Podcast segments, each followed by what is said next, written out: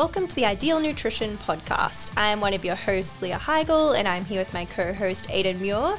Um, so today we're going to do a Q&A style episode. Um, so we've asked some questions on our Instagram, and we've chosen a few that we thought were pretty interesting, and we're just going to go through them in this episode.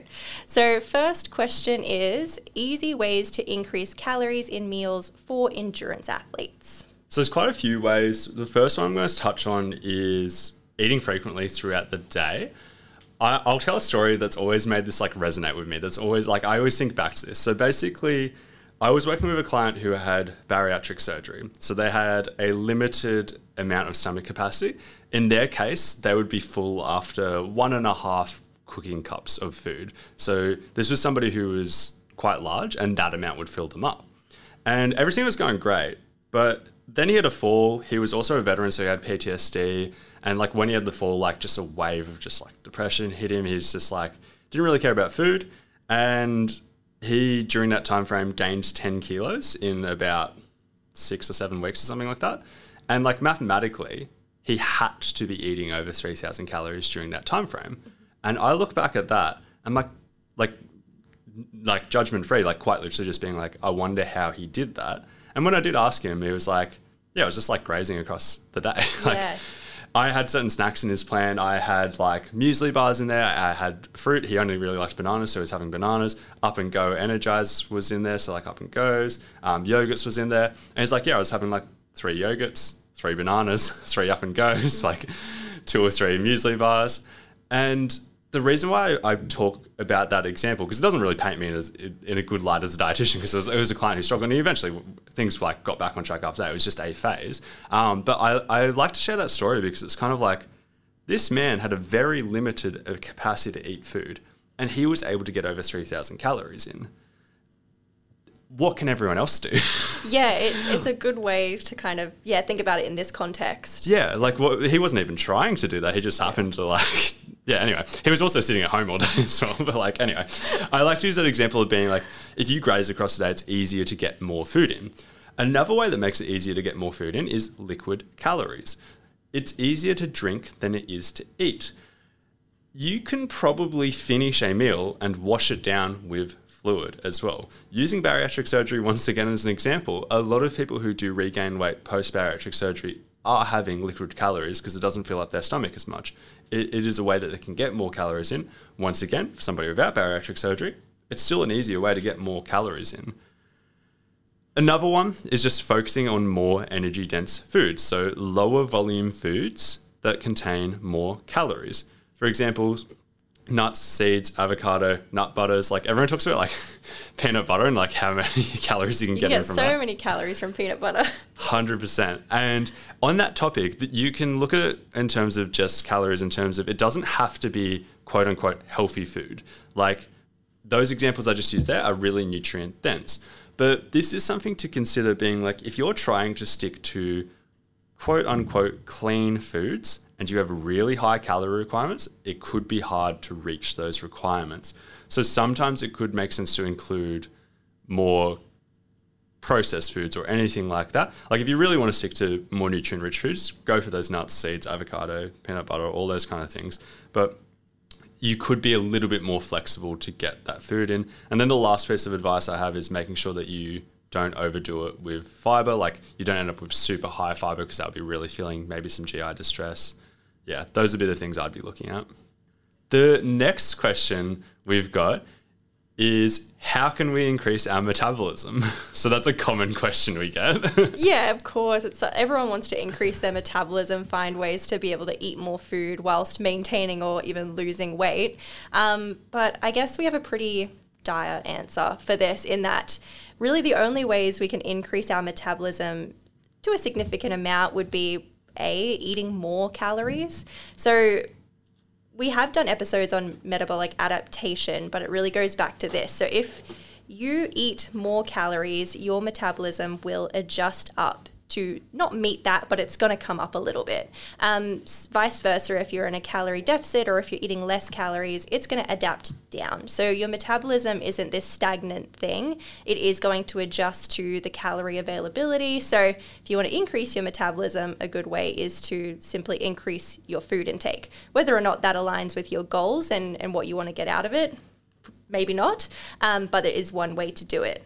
Uh, secondary to that, you could just gain weight. I mean, whether it's fat or muscle, gaining weight and being heavier, it's going to increase your metabolism. So, getting bigger could be one.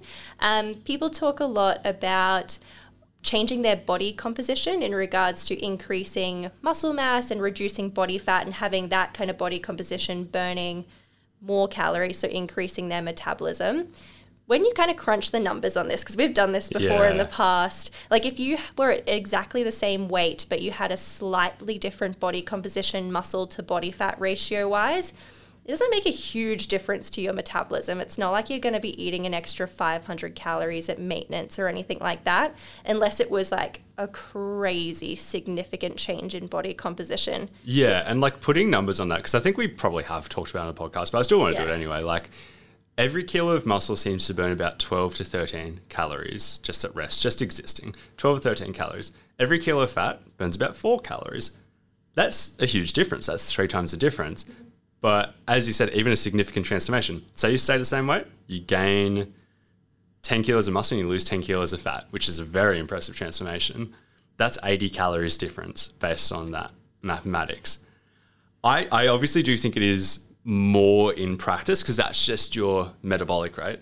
Yes. What if you burn more calories when you exercise or just in your general everyday movement and stuff like that because you got more muscle, less fat, all those kind of things? It probably carries over just slightly more calories. Yeah, but especially if you're like really active generally. Yeah, there's not as big as you'd think. And I, I used to be one of the big proponents for like, yeah, just build more muscle because I was like, I was looking at like what bodybuilders were saying they were eating and stuff like that, and like heaps of people were struggling to get enough food in to maintain their body weight and stuff like that. Um, but there's a lot more factors that go into that as well. Yeah, 100%. So, I mean, just like gaining weight, like if you just gain 10 kilos and it was a mix of fat and muscle, you'd pretty significantly increase your metabolism, but body composition changes, maybe a little less so. Um, another thing that kind of fits into this would be talking about the thermic effect of food. So it's diff- it's it's a bit different to your basal metabolic rate, which is really what we're talking about when we talk about metabolism. But there are a lot of people that kind of lump this together as well. So generally, if you're well, a eating more calories, you're going to be burning more calories digesting that food. Um, a higher protein diet means that you're burning more calories from your thermic effect of food. Um, and even having more whole foods over processed foods takes more calories to digest. Look, the thermic effect of food doesn't usually make up a whole heap of your total daily energy expenditure so it's not one i like i'm not going to tell someone to eat a high protein yeah. diet for that alone. Um, but you know, it is something that slightly increases the amount of calories you're burning. Um, so those would be the main three things I talk about in regards to yeah, these things can increase your, your metabolism or your total daily energy expenditure in that way. Um, things that are less so um, would be things like uh, caffeine and fat burners. So they can increase your metabolic rate a little bit and um, your fat oxidation. But when we're talking about this from a weight loss perspective, it's just not a really significant change. So they're not going to be hope they're not going to be very useful for you. Yeah, I typically call them a one to three percent improve or increase in total daily energy expenditure. Um, I was speaking with Tyler about this because he did a deep dive on it because he's going to do an Instagram post on it, and he was saying that if you do look at the studies, like sometimes there's a twenty percent increase in metabolism for a couple of hours. Yeah. And because we're burning calories 24 7, like that's how it averages out. So it does look significant on a very short time frame, but like it just like doesn't really matter over the long term. And I like caffeine, but like often like to get this effect you need a decent amount of caffeine. And that probably outweighs like it's probably a bigger variable than the improvement in total energy expenditure. Like, yeah. it's probably not a fair trade off. Like, I'd rather just have the amount of caffeine I want to have than have and eat maybe one to three percent less in terms of calories, than use something specifically for this purpose, particularly if it is taken at a time that would affect your sleep or anything like that too. Yeah, 100%. So, next question is How accurate are Apple Watches for tracking calories burned? So I want to try and keep this one brief. I, I spent heaps of time looking into this because I was making an Instagram post about this as well. But the answer is that surprisingly accurate, but there also is a bit of margin for error, and you definitely shouldn't take it like for, like take it as 100% accurate. So what I mean by that when I say surprisingly accurate is because like when I was looking research like a few years ago, it's just like oh this isn't even worth like paying attention to. It probably does more harm than good like paying attention to it. But like devices that use like multiple ways of tracking your energy expenditure, like if they measure your heart rate and they measure heat and then they also measure your movement, um, and Apple Watches do actually use multiple things, they can get kind of close. And they're better at some forms of exercise than other forms. But there was one study in particular that stands out to me where they measured four devices, so Apple Watches, Fitbits, Charge HR, and a Samsung one. And on, oh, sorry, Fitbit, Charge HR, Samsung one, and then one called Mio Alpha. And they got 23 people to exercise for an hour and their percentage of error in terms of underreporting energy expenditure on average was 9 to 43. And I'm going to go 9 to 43%. I'm going to go into more detail on that, but like just like personal experiences. Have you ever had a client who's just like, yeah, I burned 1,400 calories in a training session? All the time. Yeah. All the time. And like some of, some of the numbers, like some people will report are like just ridiculous. Like they're just Yeah. like out of this world. Um, and I often do think in in some cases it's like let's just ignore that number. Like let's just not even think about it because it it shouldn't be dictating your nutrition strategy. Like for example if you're aiming for a calorie deficit and you're not losing weight we know factually you're not in a calorie deficit if that goes on for long enough. It doesn't matter what the watch is saying you're burning or anything like that and that's where I come back with the underreporting thing of like 9 to 43%. Like 43% underreporting is pretty huge. Um, and anecdotally, some of the things some people say, I'm like, well, in some rare cases, it seems to be even more than that. Like this study only had 23 subjects, so it wasn't like. Wasn't huge. It's not really like summarizing everything that's ever happened. But more recently, there was a 2020 systematic review that covered 60 studies, so it's a decent amount of studies, and they were just measuring not Apple Watches specifically, but activity trackers on average, and they were trying to figure out how well activity trackers do. And the most accurate device they had was something called a SenseWear Armband Mini. But even its error reporting studies range by underestimating as much as 21.27% to overestimating by as much as almost 15%. So it has like a 30% range of error. And that was the most accurate one they found. So, like, I view them as like kind of good, probably better than you'd expect, but it's also not like gold standard information that should sway your decisions. It's more of something that like it's maybe useful information to see how many calories you burn in one session in relation to other training sessions, but it probably shouldn't. You shouldn't be like trying to eat the amount of calories you've burned, for example. Yeah. Yeah. And I think sometimes it does add confusion, especially to to athletes Yeah. where they're like, oh, I, I feel like I should be eating more than this, but where like they're maintaining their weight, they're recovering really well, but Yeah. because of what's coming up on their watch and that's overestimating how many calories they're burning, I think it just yeah, it adds a bit of confusion to the situation. Although I think they can be good in circumstances where you're kind of comparing days to days, like in terms Yeah. of how active you are and maybe different training days and managing your nutrition around that. But yeah, the numbers themselves, Yeah, maybe exactly. not so much. Yeah, like th- that's the thing. You shouldn't be getting confused about that. Like that's what I was saying. Like it's like if you're maintaining, well, then you're at maintenance calories. It doesn't matter. Like, yeah, but I do agree. Like th- there is some use there. Um, as a question for you, are there vegan collagen supplements, and are these effective? Yeah, so as far as I'm aware, there are no collagen supplements that are vegan that are trying to replicate what collagen is. So there are supplements on the market that do contain ingredients that boost collagen synthesis in the body, or at least claim to do so, um, that are vegan.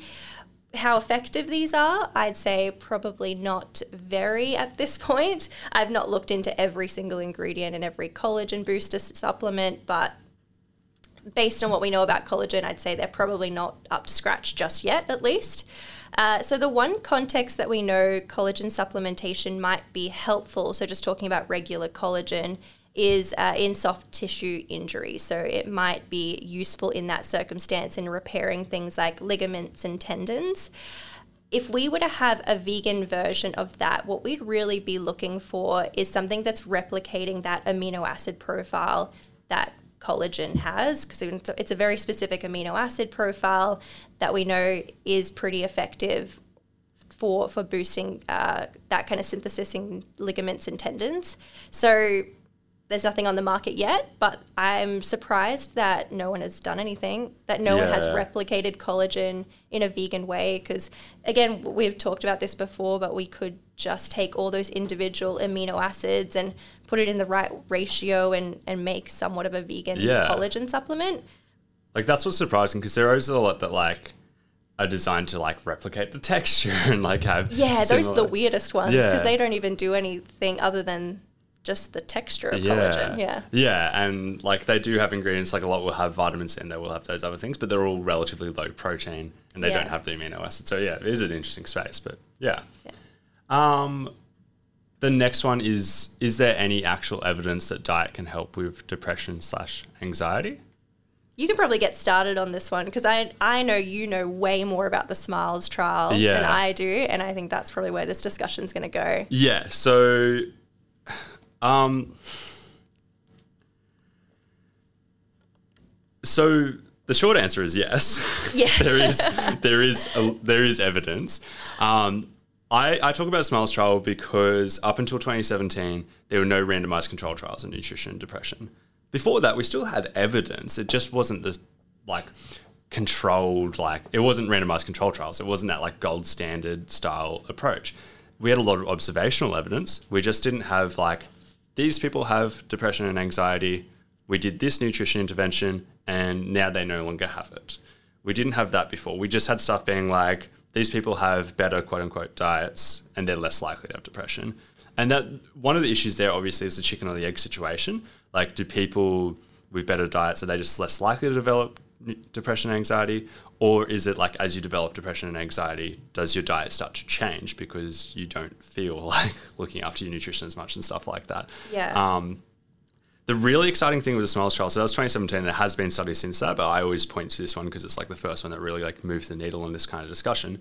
Um, the really good thing there was they got people and they put them on a modified Mediterranean diet and they did it for 12 weeks and they had dietitian input and stuff like that. They had a placebo group where they got them to just instead because like the dietitian is a variable. What if speaking to somebody for an hour seven times throughout 12 weeks changes your mood in some way shape or form? So they got a control group to do a similar type activity where they'd see somebody once a week or once or seven times throughout a 12 week process and just talk shit basically. Like just talk about nothing. Just talk about life. Yeah, yeah. basically. Um, and if they if that was awkward they got them to play board games and stuff like that. So they were just like yeah, doing right. something.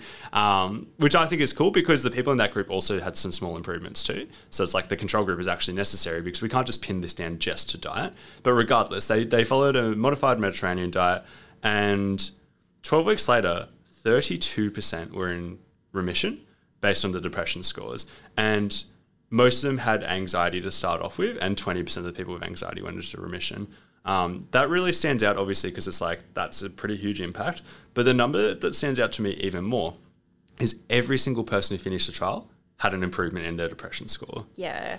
And as somebody who spent a lot of time working with veterans with PTSD and stuff like that, like I'm not an idiot. I'm not going to be out here being like, yeah, this is going to solve. this is going to solve everything. Like it's obviously so so so much more complex. But the fact that every single person showed some level of improvement is enough for me to be like, well, this is worth exploring. And that's just one approach. Like that was just the first study that happened to be done on it. Like that's just scratching the surface. So like the short answer is yes, there is evidence that diet can help with depression and anxiety, and there's probably heaps of options it's going to be interesting to see where the research in that space goes. So hopefully they do a little bit more into it. Yeah, because it's even like mechanisms, like they were talking about like the gut brain axis or inflammation in the brain, and like there's yeah. heaps of other things that go into it. And then like when I've spoken to people who have depression, like a lot of them talk about it being like, well, what if it was just like taking control of their diet and like feeling like they were empowered by it, or like there's so many variables that go into it. So it is an interesting space. Next question we have is Does the increased water weight from creatine go away after loading? So, I mean, we always talk about this and that people overthink this way too Yeah. much. So, you are not going to gain a ton of water weight usually in that loading phase of creatine. Like, typically in practice, I see about half a, half a kilo to a kilo max for most people. Um, so it's not going to be a whole lot, and it is all going to be intramuscular. So I always say to my clients, like, it might, might make you look a bit more jacked. And what's wrong with that? Like, there's never anything wrong with looking a bit more muscular. Um, but, you know, looking at the research at, you know, does this actually continue to stay around or does it dissipate over time? So we do have a review that came out in 2021 called Common Questions and Misconceptions About Creatine Supplementation. Um, and they summarize a lot of key points around like using creatine and then the water weight that it, that occurs. Um, and they said that even though it occurred initially, it does seem to go back to baseline over time. So, likely, this water retention that you see initially, whether you, it's in the week of the fast loading protocol or like the month of the slow loading protocol, it probably does dissipate over the, the months that you, you take it. Um, so, it's not even going to be a long term concern for most people. Which I think is relevant when we're thinking about weight making athletes, at least. Yeah, I agree. And that study was actually the one that was like that came out in 2021. And before that, I had never thought about it hard. I just assumed it just like stayed around until you stopped using creatine. Yeah, I thought the same. Yeah, but and it was just like written like offhand, just like no, it probably doesn't. Um, and it makes sense just due to water homeostasis and everything like that. One other caveat of that is like, it's so much simpler, and I wish like I toss up whether I should just say this and leave it there, but like the the water weight's probably not all intramuscular. It's either 50-50 mm-hmm. intramuscular, extramuscular, or extracellular, or like a pretty split in favor of being intramuscular. Sure. So like I like to say it's mostly intramuscular. But like the hard thing about that is it, it, it feeds into people thinking, oh, this is going to make me look puffy. This is going to like, if- Yeah. yeah. And we know like, and that was one of the other things that was addressed in there as well, being like, well, it doesn't make people look any different. You're not going to notice. Yeah, you're difference. not going to notice the difference. And I do think, as you said, it makes people look more jacked. Yeah, if, and if that's the thing you're going to get from it, I think that's great. Yeah, it's a nice Yeah. bonus. So, one of our last questions Do you need to do anything differently for weight loss if you have insulin resistance? So, not really. This is something I could talk about for days. Like, it's a really complex thing. Um, a lot of people hypothesize that low carb diets would be better, but jumping to the chase, like, that's not what the research shows. Like, the research, there was one study I read in 2016, 2017. I don't know what date the study was published, but that was when I read it, that showed there was a difference. And I remember I made a post on Facebook about it being like, well, maybe lower carbohydrate diets are superior. And then every single study outside of that that I'm aware of basically just shows no difference. We can tell in type 2 diabetes, where insulin resistance is most prevalent, that people lose fat just as well on a lower carb or a lower fat style diet. Um, so it, it's quite clear, and we see long term outcomes as well in terms of health outcomes, being like if people do lose body fat with either approach, they still become more sensitive to insulin and they can better tolerate glucose and everything like that. So it's really useful to know.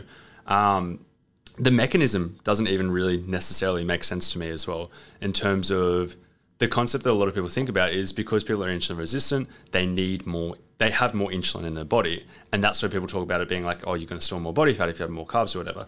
But the mechanism, my way of thinking about it is that insulin is used to take glucose out of the blood so it can be stored as glycogen or body fat or be utilized for other functions. If you're resistant to insulin, it's not as good at doing that job anymore.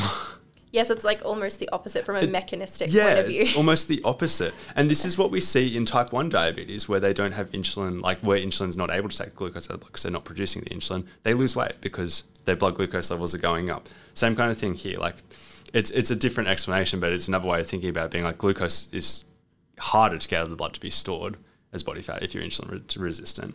Um, either way, though, mechanisms like I, I prefer to think about outcomes, and the outcomes show that it doesn't really matter. Body fat is still made up of calories.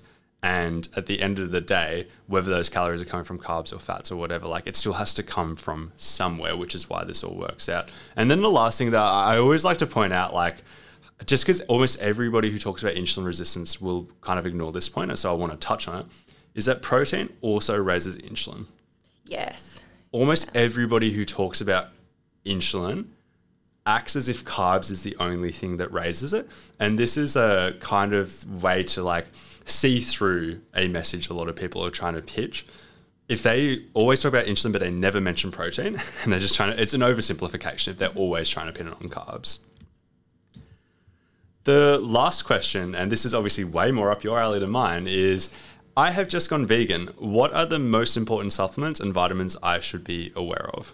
Yeah, we'll keep this short. So I'm going to list them out, the usual ones I go over with all of my vegan clients. Um, the first, from a supplement perspective, is B12. So I recommend that across the board to pretty much anyone that's reducing, like actively reducing animal products, but particularly vegan. So you can't really get B12 from plant based foods. It is in some fortified foods, but it's not a reliable source. So I always say supplement with B12 you won't regret it. Um, I don't have any other supplement recommendations that I have, again, across the board. Uh, common ones are like omega 3, so like EPA and DHA from microalgae, particularly in my athletes, but again, not necessary for everyone. Um, vitamin D is another one that tends to be lower in, in vegans due to lack of animal products, so we may supplement with that. But generally, just talking about other vitamins and minerals to be aware of, uh, generally iron and zinc, because our requirements are higher uh, on a plant based diet than an animal based diet. So they're something to be aware of. Um, and other things like calcium, because you're not going to be eating dairy anymore, and a few other things like iodine and selenium that would also usually be rich in animal products. Um, so that's kind of my short list of things to at least be aware of when going vegan. Perfect. We'll wrap it up there. Well, this has been episode 48, and I really like Q&A ones because it's easy content. We don't have to come up with ideas. You guys come up with it, so I really appreciate that. But apart from that, thank you to everybody who's listening. As always, if you can please leave a rating and review if you have access to and you have not already done so, that would be massively appreciated. Thank you.